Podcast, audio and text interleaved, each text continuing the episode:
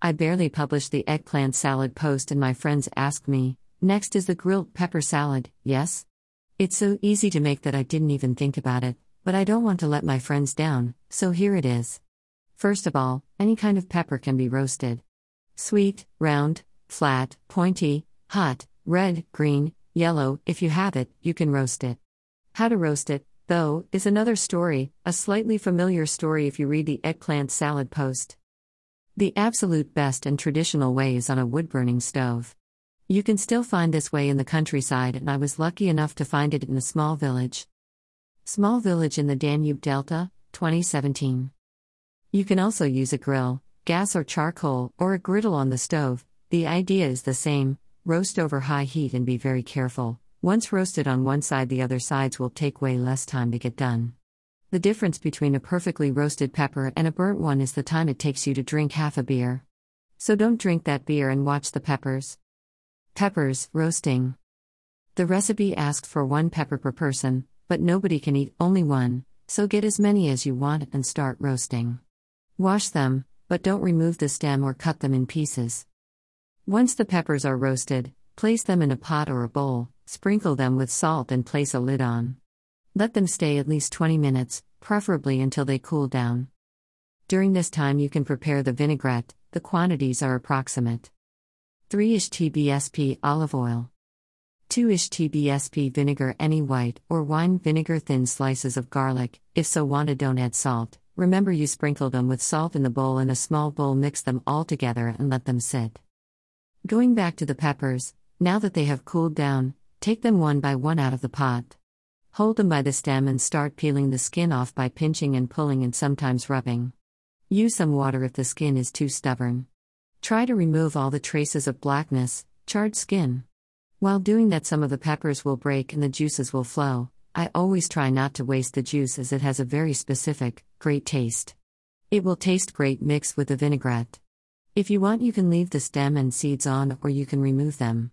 It's only a matter of taste and skill, if you can eat around the seeds.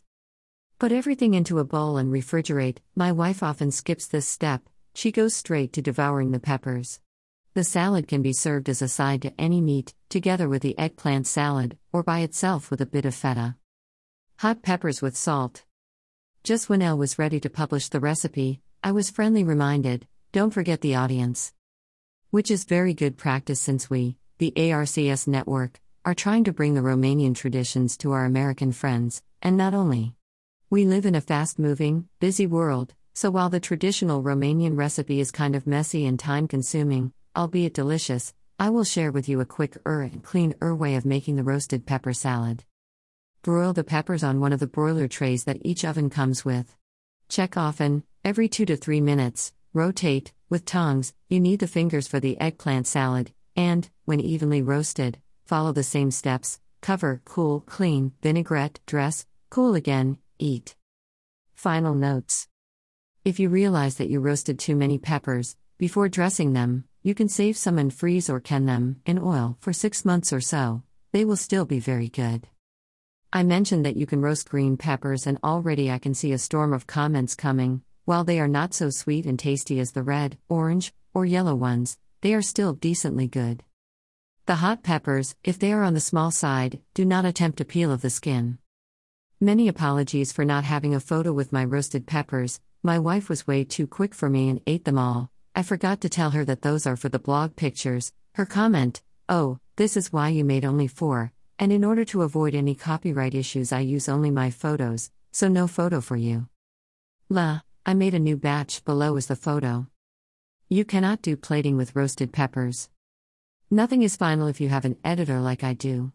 He pointed out something like, When will you write again about roasted peppers?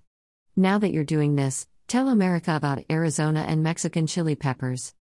He had a point and he was almost right. Almost. New Mexico is also a huge chili producer and there are no chili peppers, but chili peppers, per farmer Frank Martin, the plant whisperer and owner of Crooked Sky Farms. You know that July is almost over and there are only two months of oven like temperatures left when, at the Gilbert Farmers Market, in my city, Saturday mornings smell like fire roasted chili peppers.